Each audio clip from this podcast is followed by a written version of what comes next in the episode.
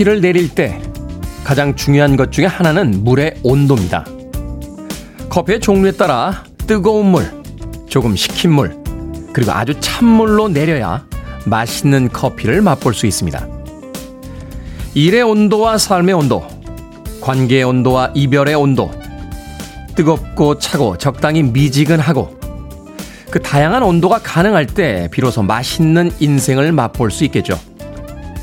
한 잔의 커피를 마시며 살아감에 대해 다시 한번 생각해 봅니다. 7월 20일 수요일 김태현의 프리웨이 시작합니다. 수요일의 아침 여유롭게 시작했습니다. 슈가레이의 Someday 듣고 왔습니다. 빌보드 키드의 아침 선택 김태훈의 프리웨이 저는 클 태 자 쓰는 테디 김태훈입니다. 2877님 안녕하십니까. 김태훈의 프리웨이 출첵합니다. 오늘도 상쾌 유쾌 통쾌합시다. 김정혜님 테디 안녕하세요 해주셨고요. 김지일님 디데이 때부터 듣다가 처음으로 글 올립니다. 운전하면서 지루하지 않게 진행을 해주시니 저로서는 항상 감사할 뿐입니다. 화이팅 테디라고 해주셨습니다. 고맙습니다. 즐겁게 들어주시니까 제가 더 감사드리죠. 7458님께서 안녕하세요 테디 첫 방송부터 청취했지만 테디 얼굴을 모르고 있었어요. 그런데 어제 유튜브 들어가 보니 제가 알고 있던 얼굴이더군요.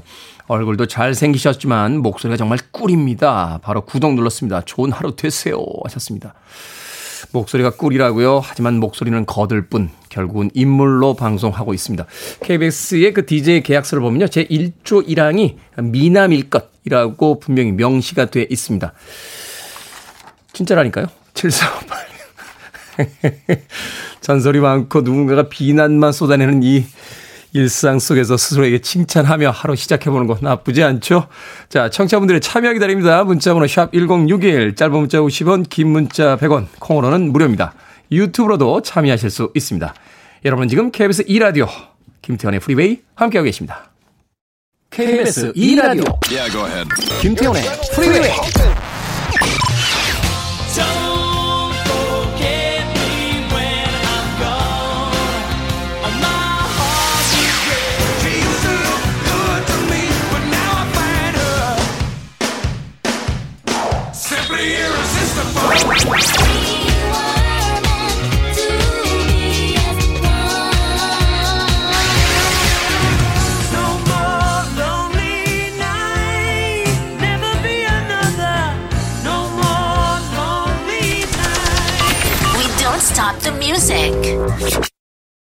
노래 잘하는 그룹이죠. TLC의 Unpretty 듣고 왔습니다.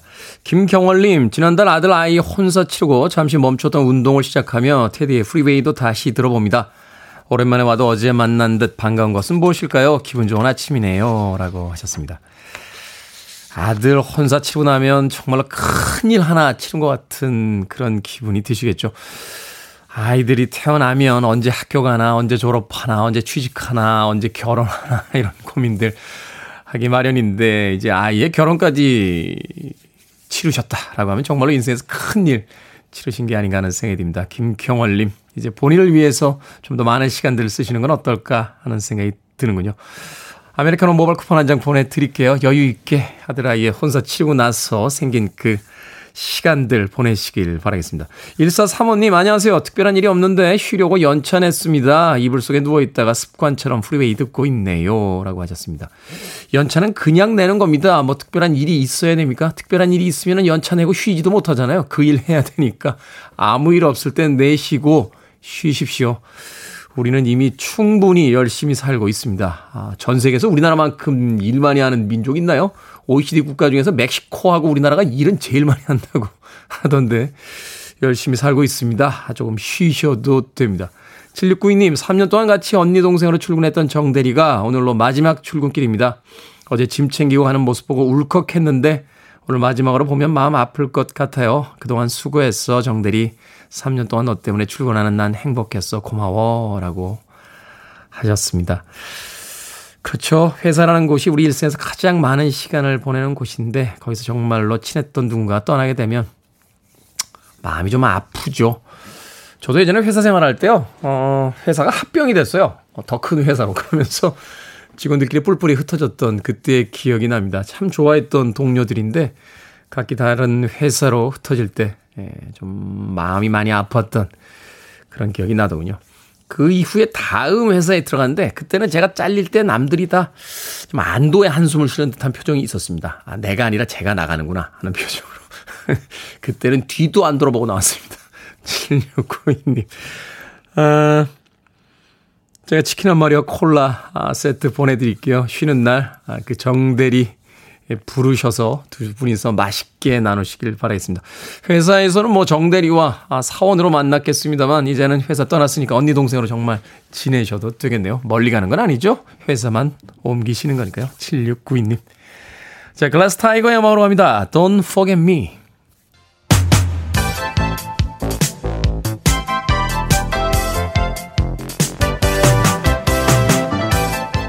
이 시각 뉴스를 깔끔하게 정리해 드립니다. 뉴스 브리핑 캔디 전예현 시사평론가와 함께합니다. 안녕하세요. 안녕하세요. 캔디 전예현입니다. 정부가 앞으로 10년 동안 반도체 인재 15만 명을 양성하기로 했다라는 발표가 있었는데 지방대에서 이 정책에 반발을 하고 있다고요? 아마 이제 반도체가 중요한 국가 전략 자산이라는 데는 대부분 사람들이 공감을 할 겁니다. 그런 차원에서 정부에서 반도체 분야 인력을 키운다 이 계획 자체에 대해서는 이견이 별로 없을 거예요. 일단 내용을 한번 살펴보겠습니다. 10년 동안 인재를 15만 명 더 양성한다는 건데 중요한 것 대학 정원과 관련된 규제를 완화해 주겠다는 거죠.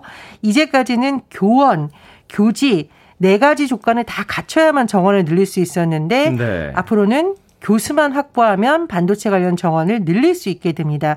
이런 식으로 해서 정부에서 앞으로 최대 15만 명 양성을 목표로 잡고 있는 건데 뭐 교원 확보를 위해서는 현장 전문가를 적극 채용할 수 있도록 대학에 더 자율권도 주고 급여 제한 규제도 없었다는 겁니다. 수도권 대학들 굉장히 반기고 있어요. 그리고 10개 대학은 증원계획 교육부에 전달했다라고 합니다. 근데 제가 말씀드렸듯이 이 수도권 대학의 정원 총량을 규제한 수도권 정비 계획법이라는 것이 있습니다. 네. 정부에서 이것을 당장 어떻게 하겠다는 건 아니지만 지방대 입장에서 보기에는 요거를 편법으로 살짝 피하는 방법을 지금 정부가 써서 결국은 수도권에 있는 대학과 지방에 있는 대학의 양극화가 더 심해지는 것 아니냐는 반발이 나오고 있는 거예요.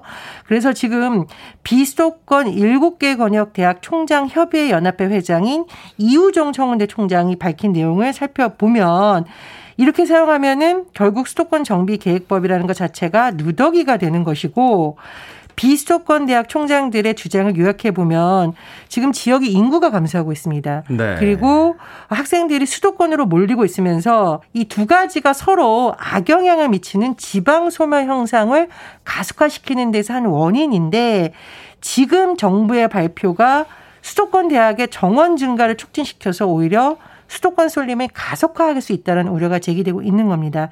그리고 지금 반도체학과를 졸업한 학생들 수가 그렇게 적은 건 아니라고 해요. 그런데 반도체 기업에 취직하지 못하고 다른 분야를 찾는 현상도 있는데 정부의 대책에 과연 맞느냐 이런 지적도 나오고 있는데요. 어쨌든 뭐 반도체의 중요성을 다 공감을 합니다만 이 방향과 정책의 실효성에 대해서는 지금 언론에서도 우려의 목소리가 나오고 있는 상황입니다.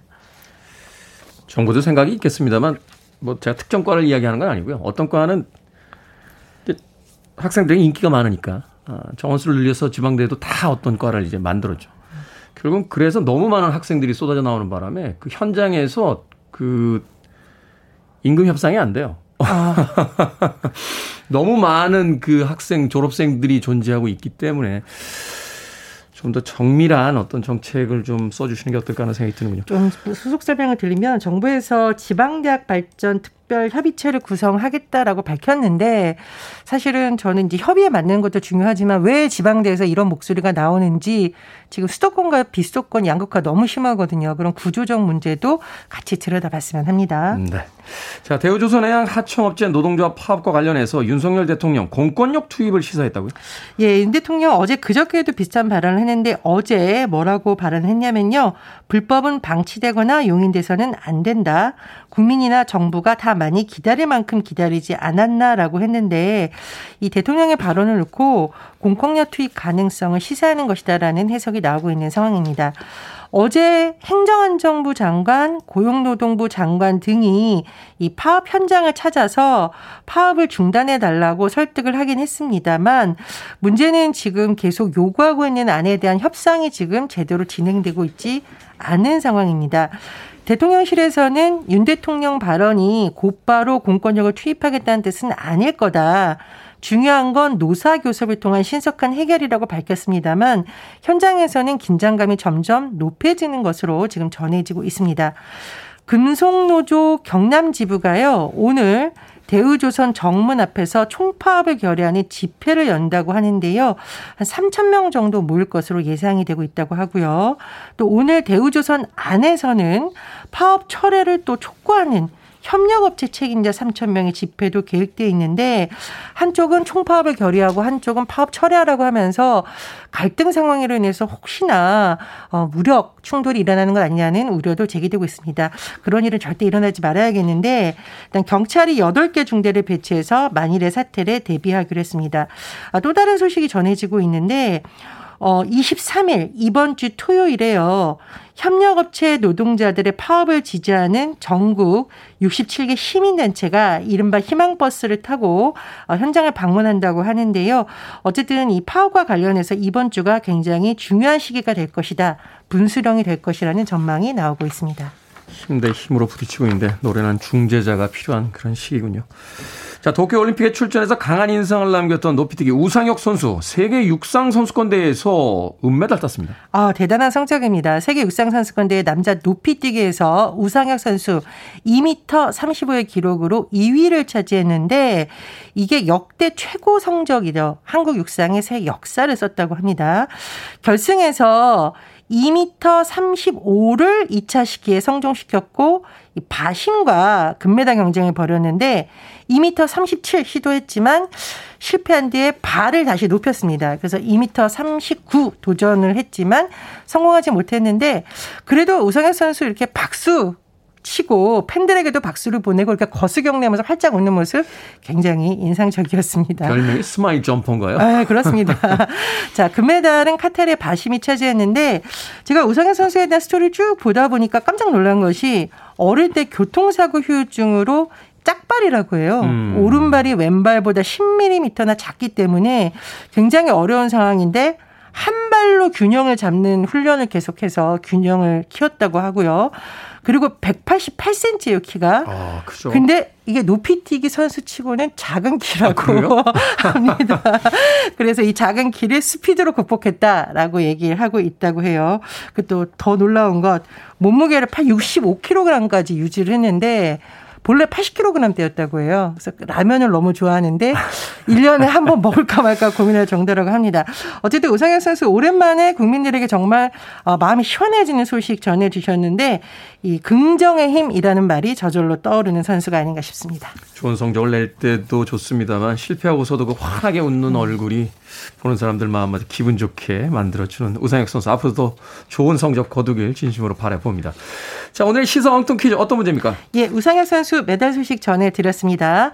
높이뛰기에서는 발을 잘 넘어야 하고 아이스바 먹고 나서는 이 발을 잘 버려야 됩니다. 안 그러면 벌레가 꼬일 수도 있는데요. 네. 자, 오늘의 시사 엉뚱 퀴즈. 과일이나 음식물 쓰레기를 방치하면 이 벌레가 생길 수가 있어요.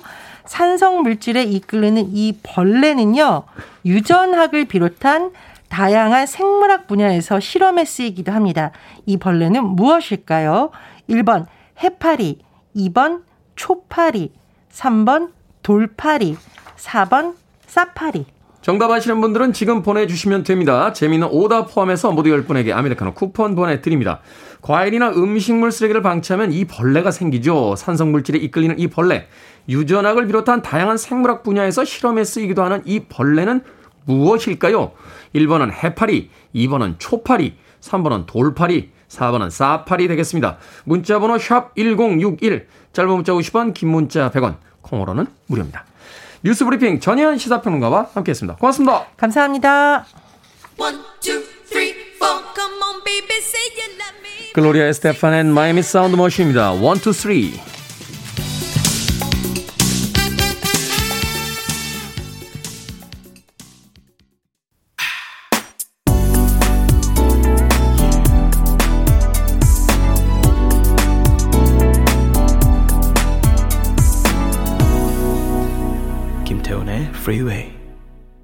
Flying Picket의 음악으로 많이 알려졌던 그런 곡이었죠. 오늘은 Yazoo 버전의 Only You 듣고 왔습니다.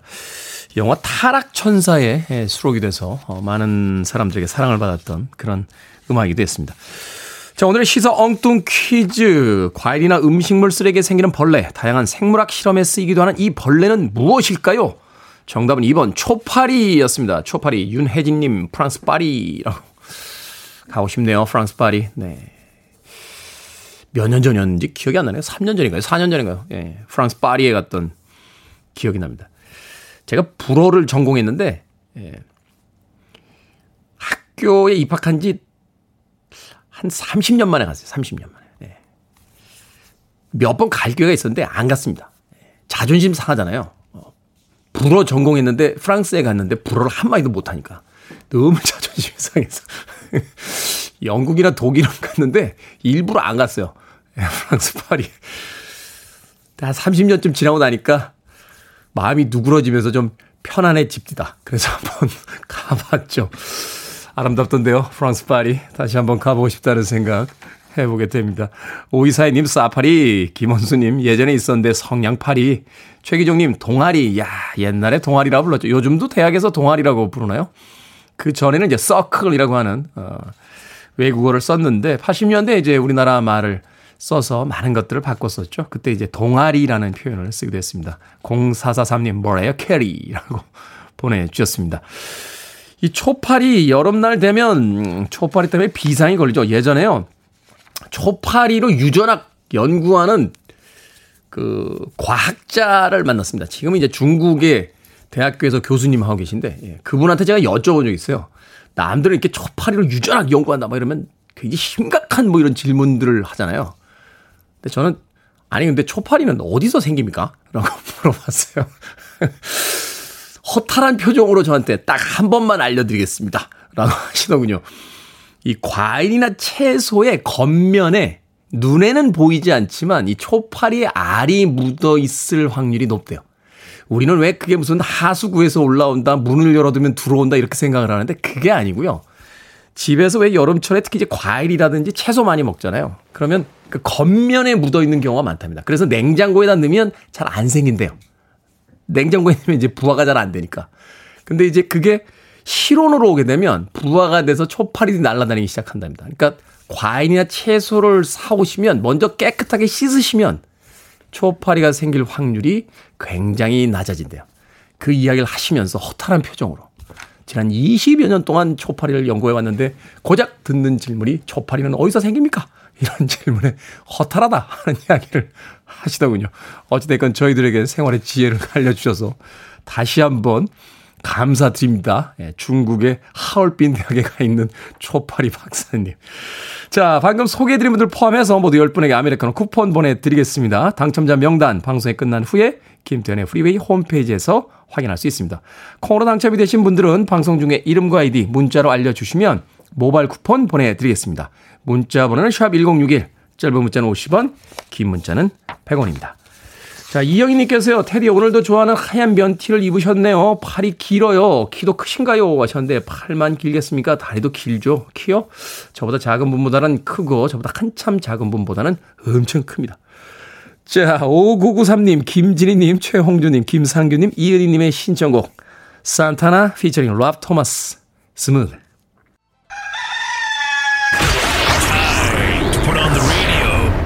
김태훈의 프리웨이 you ready?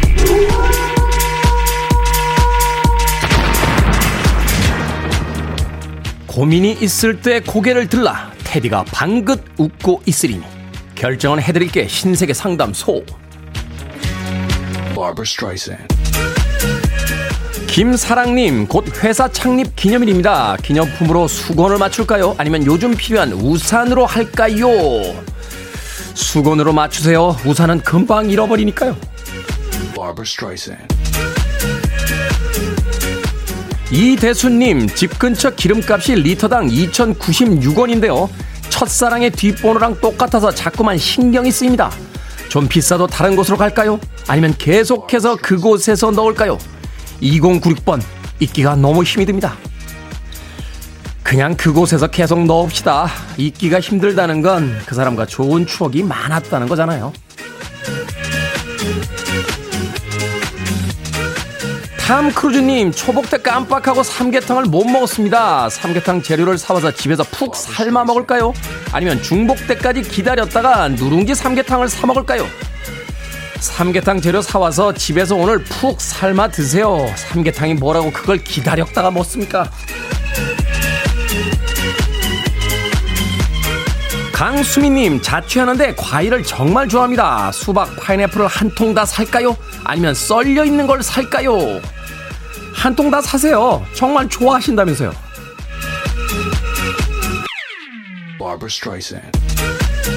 방금 소개해드린 네 분에게 선물도 보내드립니다. 콩으로 뽑힌 분들 방송 중에 이름과 아이디 문자로 알려주세요. 크고 작은 고민들 계속해서 보내주시면 이 시간에 해결해 드립니다. 문자번호 샵 1061, 짧은 문자 50원, 긴 문자 100원, 콩으로는 무료입니다.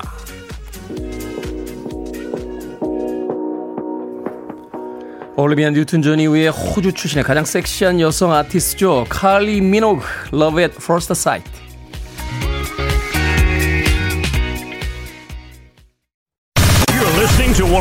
Best radio stations around. You're listening to 김태훈의 Freeway.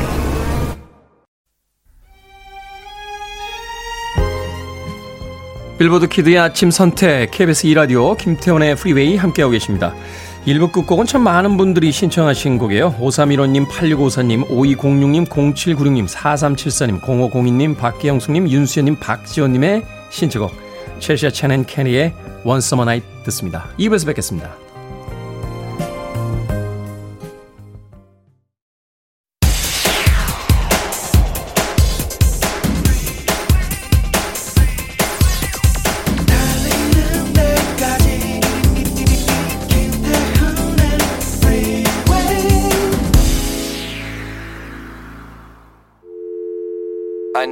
Arms around me. I need to feel your touch.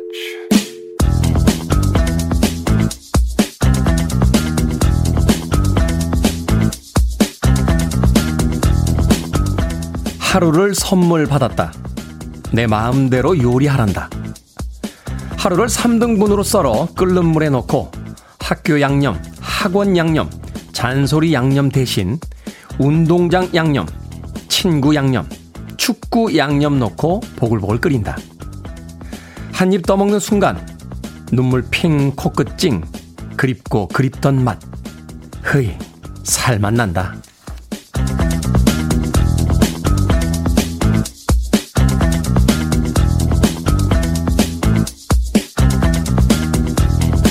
뭐든 읽어주는 남자. 오늘은 청취자 고지호님이 보내주신 이장근의 시, 맛있는 하루 요리를 읽어 드렸습니다.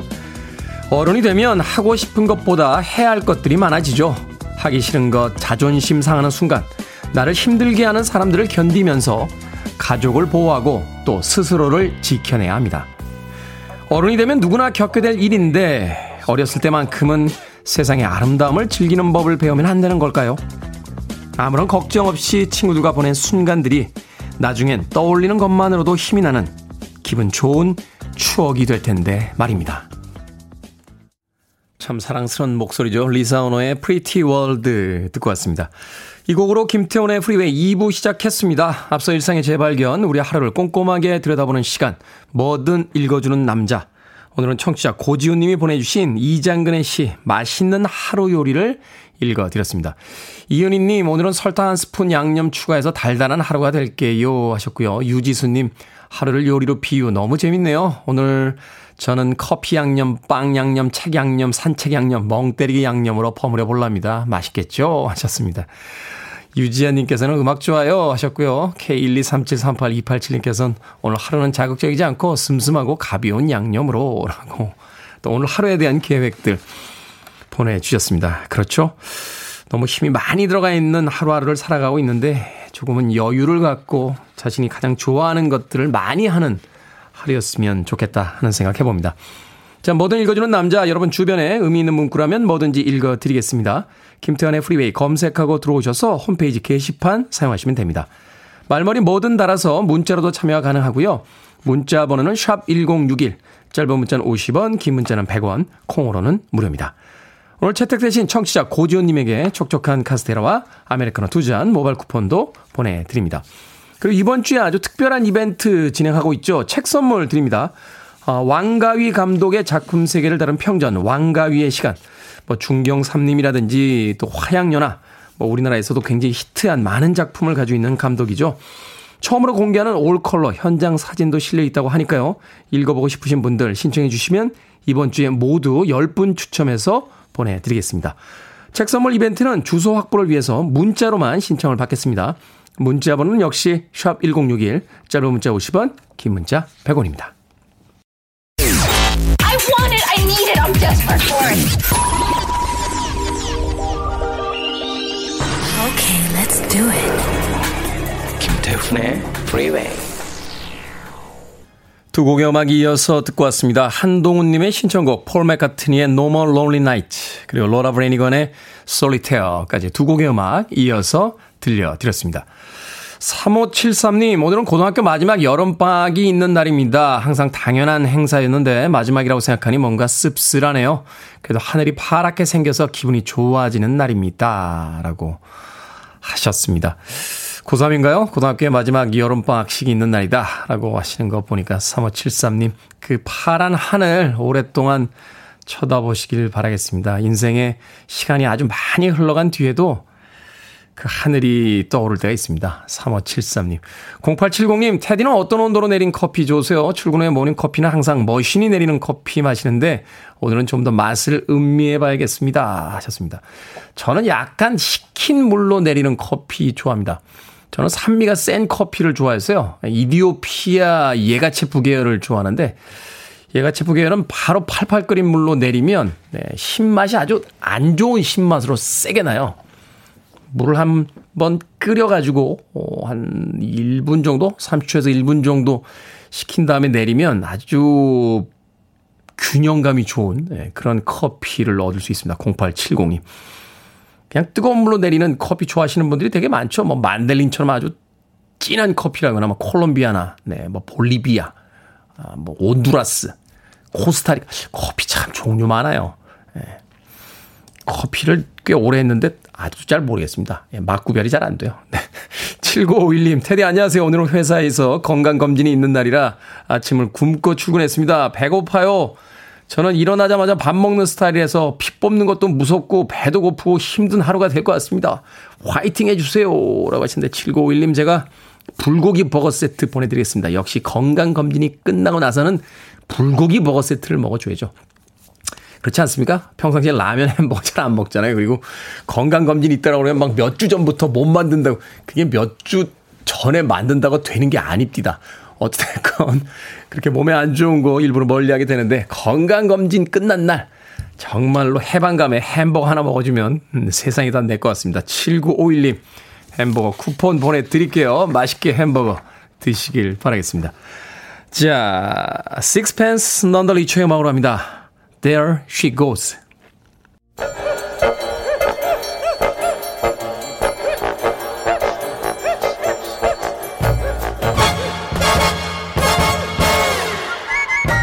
온라인 세상 속 촌철살인 해악과 위트가 돋보이는 댓글들을 골라봤습니다. 댓글로 본 세상.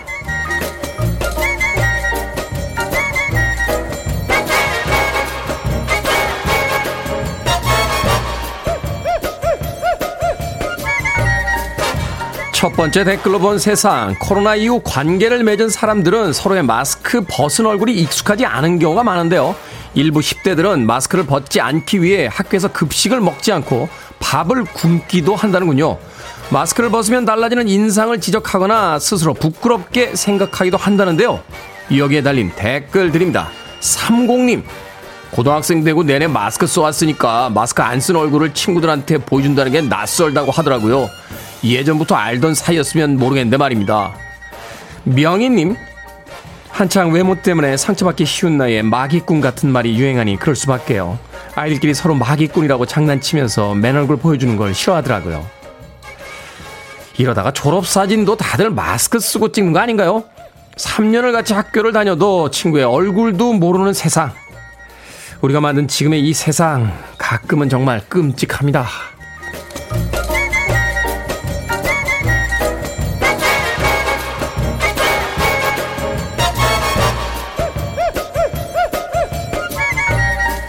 두 번째 댓글로 본 세상 일부 10대와 20대들 사이에서 ROKA ROKA가 새겨진 티셔츠가 인기라고 합니다.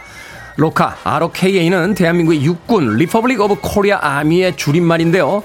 과거에는 전역한 복학생들이나 학군단 학생들이 입고 다니는 티셔츠였지만 요즘은 학교 행사에 맞춰서 단체복으로 주문하기도 한다는군요. 여기에 달린 댓글들입니다. 여행의 미천니님 군대 전역하고 나니까 부대에서 잠옷으로 입던 옷이 유행하고 있길래 신선한 충격을 받았습니다. 농구님, 입대하면 입기 싫어도 매일 입을 텐데 미리 돈 주고 사서 입을 필요가 있을까 싶네요. 원래 안 해본 사람들이 이런 거 더 좋아하죠. 저는 예비군 끝나고 나서 군복구나 다 버렸습니다. 그나저나 ROKA 티셔츠 입고 다니는 10대와 20대 남자분들 입대 꼭 하십시오.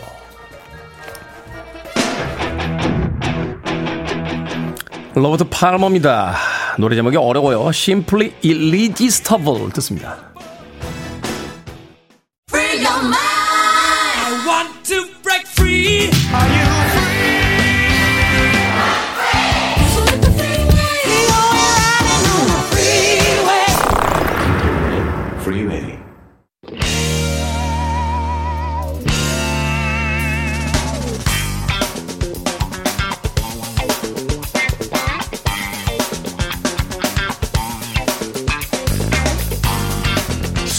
코너 약학다식 정말로 피가 되고 살이 되는 시간 훈남 약사 정전 푸드라이터 절세미녀 이보은 유호연구가 나오셨습니다. 안녕하세요. 안녕하세요. 자, 두 분은 이렇게 힘이 없으십니까? 여름에 더위에 좀 지친 건 아니신지. 아, 요새 여름에 너무 덥잖아요. 그렇죠. 뭘 먹어도 입맛이 없는데 살은 왜 찌나 몰라요. 그래도 그래도 SNS 보면 많이 드시는 거 같아요. 우주에서 제일 바쁜 이보은 요리 연구가와 음, 최근에 한가하다 한가하다 합니다만 연예인보다 TV와 방송을 더 많이 한 정재 푸드라이터. 자, 이 두 분이 골라온 오늘의 요리 재료. 과연 이것으로 요리를 할 수 있을지 지금부터 기대가 됩니다. 자두입니다. 자두. 자두로 요리를 한다. 글쎄요, 오늘 어떤 요리가 나올지, 네, 과연 기대가 되는데, 먼저 자두의 영양 성분부터 알아보도록 하겠습니다. 과일이니까 비타민이 많겠죠? 네, 근데 의외로 자두 굉장히 시잖아요. 네. 신거 치고는 비타민 C는 그렇게 많이 들어있지는 않고요. 아, 그래요? 네. 뭐, 키위나 뭐, 오렌지에 비하면 그렇게 높지가 네. 않군요. 그렇게 막 엄청난 양은 아닙니다. 뭐 오. 100g에 한 뭐 9mg 이 정도니까 네. 많지는 않은데 자두는 여름에 자두 많이 먹고 나면은 변비 있었던 분들 그쵸. 네, 화장실 아주 시원하죠. 아, 그래요? 네. 어, 식이섬유가 많고, 네. 여기 장 활동을 촉진시키는 뭐가 있습니까?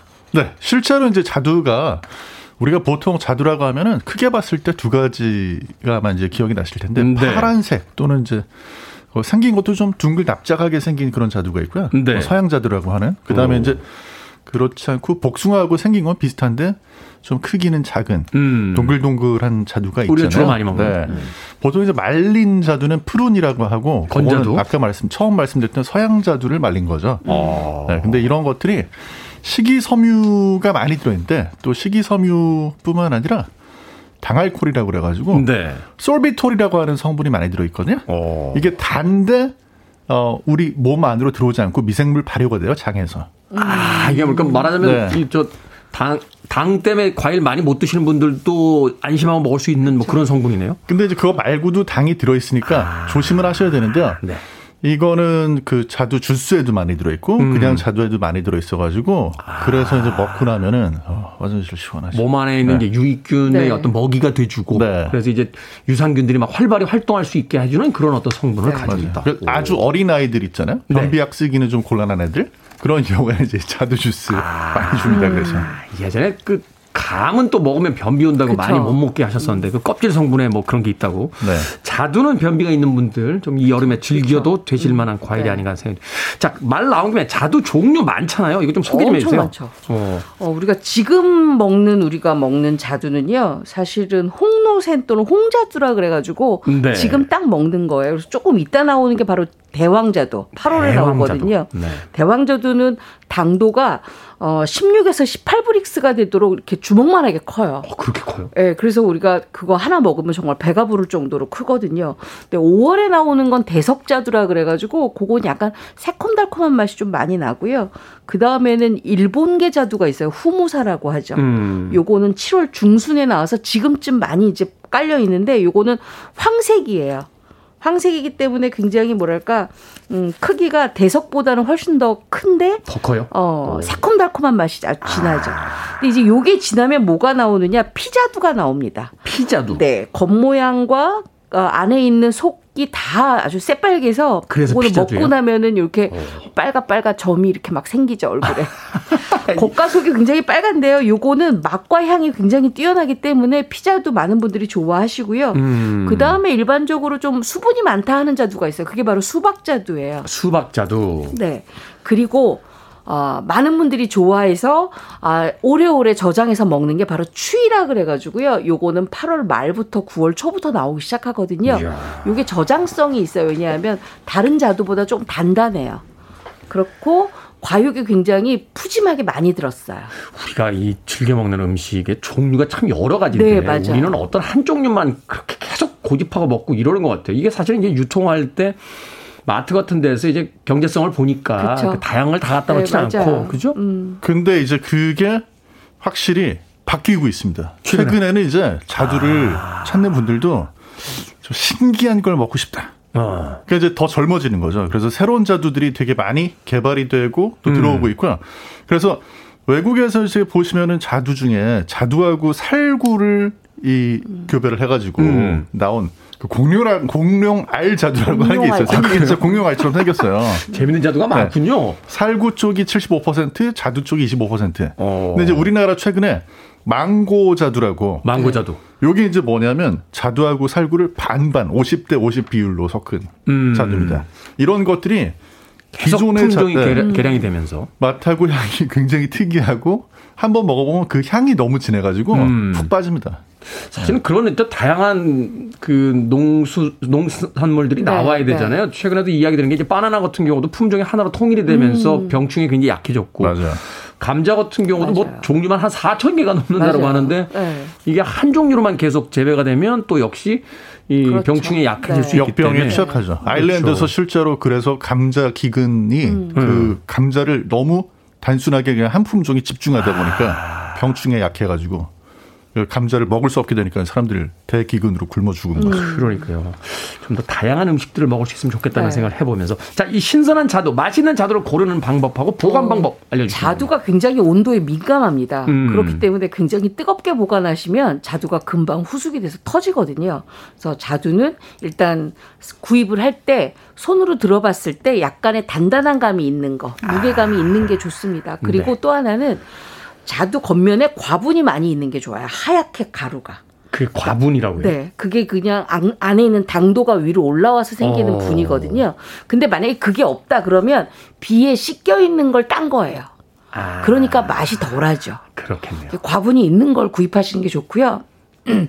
그 다음에는 껍질에 굉장히 껍질이 도토와요. 음. 그렇기 때문에 깨끗하게 씻은 다음에 일일이 랩 포장을 해서 밀폐 용기에 보관을 하는데 보통 자두는 딱 일주일 보관이 가장 좋습니다. 일주일. 왜냐하면 우리가 이제 마트나 이런 시장에서 샀을 때는 후숙된 거가 아니거든요. 네. 그렇기 때문에 씻어서 냉장고에 넣어놔서 차갑게 후숙해서 잡수시는 게 가장 달고 맛있게 드실 수가 있거든요. 사실 이제 자두나 복숭아들은 네. 딱 잡아보면 알아요. 맛있겠다. 맞아요. 이제 너무 단단하면 음. 약간 좀 그렇고 이게 딱 잡았을 때 적당한 어떤 그 이 부드러운 말랑거림이 있을 때 야 이거. 한 입 베어 물면 과즙이 확 나오겠는데 뭐 이런 느낌이 있는데 그 기간이 한 일주일 정도. 그렇죠. 아, 그때 드시는 게 가장 맛있습니다. 그렇군요. 네. 랩으로 싸서 한 번 씻은 다음에 랩으로 싸서 음, 그 냉장고에서. 냉장고 안에 랩으로 싸는 이유가 있나요? 과일들은 랩으로. 싸야지만 이게 과일이 더 이상 숙성이 안 되고 그 자체로 음. 드실 수가 있거든요. 아, 네. 오랫동안 공기하고 이제 접촉을 최대한 줄여야. 그렇죠. 아. 그냥 놔두면 이게 약간의 물러져요. 모든 음식이 비슷한 게 커피 콩이라든지 음. 뭐 와인이나 위- 결국은 또 마시는 쪽으로 가네요. 하여튼 공개하고 네. 공개하고 접촉을 하면 이제 예, 알겠습니다. 자 신선한 자두, 맛있는 자두 고르는 방법부터 보관 방법까지 알려주셨습니다. 음악 한 곡 듣고 와서 이 맛있는 자두로 하는 요리법 들어보도록 하겠습니다. 시고 단 자두 맛에 가장 비슷할 것 같다라고 하는 우리 민홍 PD의 선곡의 변이 있었습니다. Verve입니다. Bitter Sweet Symphony. Verve의 Bitter Sweet Symphony 듣고 왔습니다. 자, 수요일 코너죠. 약학 다시 절세미녀 이본 요리연구가 그리고 훈남 약사 정전 푸드라이터와 오늘의 요리 재료 자두에 대한 이야기 나눠보고 있습니다. 자, 자두로 어떤 음식을 해 먹을 수 있습니까? 아, 일단은 자두 가지고요. 보양식 요리 하나 제가 선택을 해드릴 건데요. 뭐 요새 뭐 과일 굉장히 좋고 또 여기에다가 아주 질 좋은 고기 들어가면 보양식이죠. 자두에 고기를 넣어요? 그쵸. 일단은 자두를 굉장히 뭐랄까요 크고 단단한 것을 구입을 하시는데요. 네. 그거를 하루 정도만 후숙을 해서 굉장히 단맛이 나게 만들어 두세, 두세요. 그러고 나서 깨끗하게 씻은 다음에 그거를 6등분을 합니다. 이렇게 음. 세로로. 그러면 살짝 마른 목골로 이렇게 둥근 타원형으로 나오죠. 네. 그것을 가염 버터에다가 한번 구워내십니다. 아, 가염 버터로 네. 자두를 굽는다. 네. 굉장히 자두가 단맛이 확 올라오고 맛있거든요. 그게 뭐 복수 저저저저 토마토처럼 이렇게 그렇죠. 불을 가하면 네. 어. 그러고 난 다음에 그팬 그대로 어, 등심을 사방 2cm짜리를 깍둑 썩을기를 합니다. 아, 큐브처럼, 소고기를. 큐브처럼. 네. 그러고 나서 그 팬에다가 굽는데 그냥 굽지 마시고 마늘채와 양파채를 같이 해서 구워내세요. 음. 그래서 어, 소금 후추로 간을 하고 난 다음에 후라이팬에 아니 그 접시에다가 어, 구워놓은 깍둑 썰기한 등심 구이를 놓고 그 위에 자두 구이를 올리고 음. 그다음에 그라나 파다노 치즈 있죠. 네. 그것을 싹 갈아서 듬뿍 올려놓고 난 다음에 루꼴라만 옆에 아니면은 뭐 새싹 채소라든지 음. 아니면 요새 상추가 조금 비싸긴 하지만 미니 상추 같은 거 해서 같이 잡수시면 굉장히 맛있게 한 끼에 보양 요리로 드실 수가 있습니다. 정말 고급 레스토랑 가면 우리가 시켜 먹는 큐브 스테이크 뭐 이런 거 아닙니까? 네, 네, 맞아요. 아, 거기에 이제 뭐 하와이안 스타일이면 뭐 파인애플 이런 게 들어가는데 그게 아니라 자두로. 자두를 넣어서 근데 자두를 구운 팬에다가 구워내면은 자두에서 나오는 그 당분 때문에 연육이 돼서 고기가 굉장히 부드럽습니다. 그러니까 자두는 한번 가염 버터로 구운 다음에 자두는 건져내고, 건져내고. 그 팬을 씻지 않고 그냥 그대로. 바로 네. 바로 스테이크 넣고 소금 후추로 살짝 네. 간만 해서 엄청 맛있죠. 마늘하고 양파 넣고 해서 야 이거 저도 할 수 있겠는데요. 아, 이거 굉장히 쉽습니다. 10분 안에 할 수 있는 요리예요. 10분 안에 네. 예, 경기 남부에 10분에 도전하고 있습니다. 지금. 아, 도, 전 예, 이본 요리연구가 챔피언인 것 같은데 도전 하던데 겨루. 야, 자 경기 경기 남부에서 는 어떻게 요리합니까? 어, 저희 이제 불을 대기가 좀 어렵죠. 아, 자두에? 네. 아까 이제 그 자두를 잘라가지고 어, 불을 정말 대고 싶지만 그냥 샐러드로 만들어 먹는데요. 샐러드로. 네네. 그래서 뭐 저 꿀, 꿀. 네.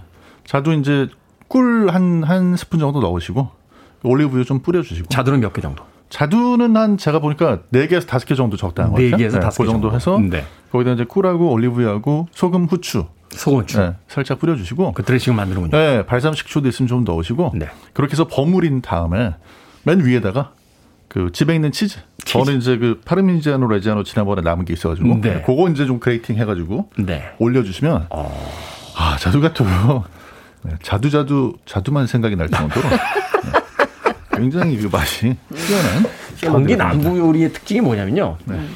그 정확한 어떤 계량이 없어요. 맞아요. 좀 내가- 넣으시고, 예. 좀 넣으시고, 네. 좀. 근데 저는 거기서 은근한 그 마음의 평화를 느낍니다. 그래요?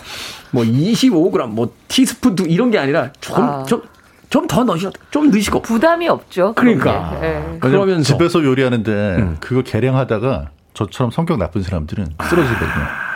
그럴 수도 있고 아주 영리한 요리법이에요. 아니 이렇게 만드는데 맛이 없지 않습니까? 라고 하면 조금 더 넣으셨어요. 그렇지. 라고 하면서 정말 경기 남부 네 요리법은 정말 놀랍습니다. 네. 자 자두가 너무 시다. 네. 단, 단 자두 뭐 맛있는 자두는 뭐 어떻게 해서 먹든지 맛있을 텐데 너무 셔서 그냥은 못 먹겠다. 방법이 있습니까?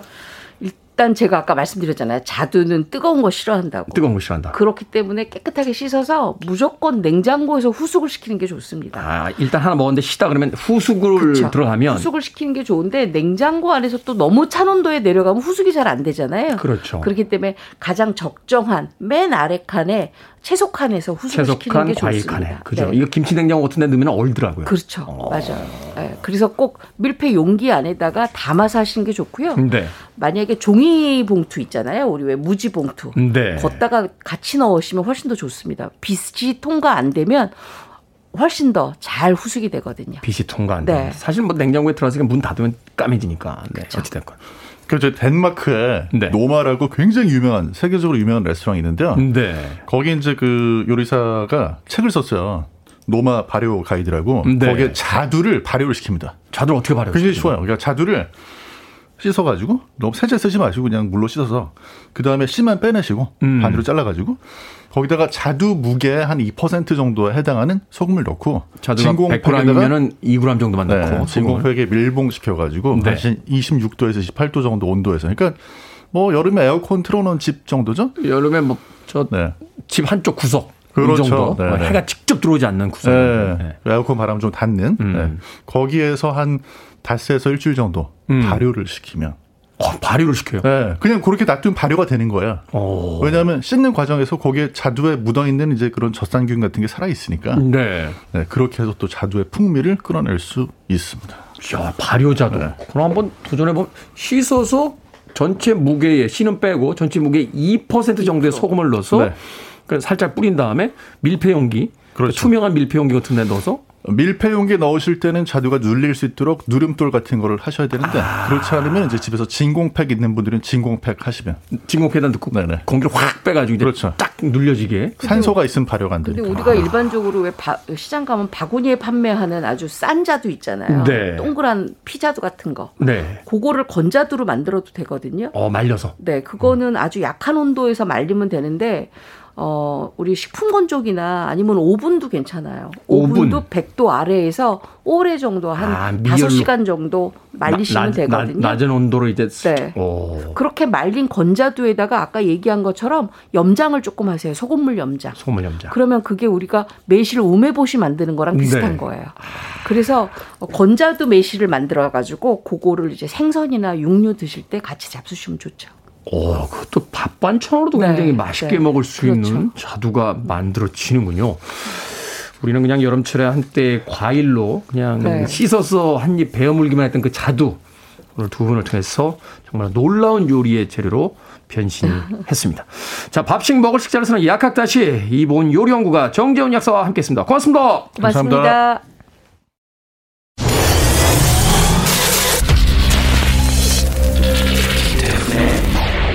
Freeway.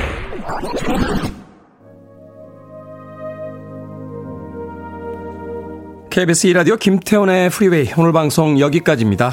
오늘 끝곡은 마이클 레노 앤 윌슨의 Almost Paradise 듣습니다.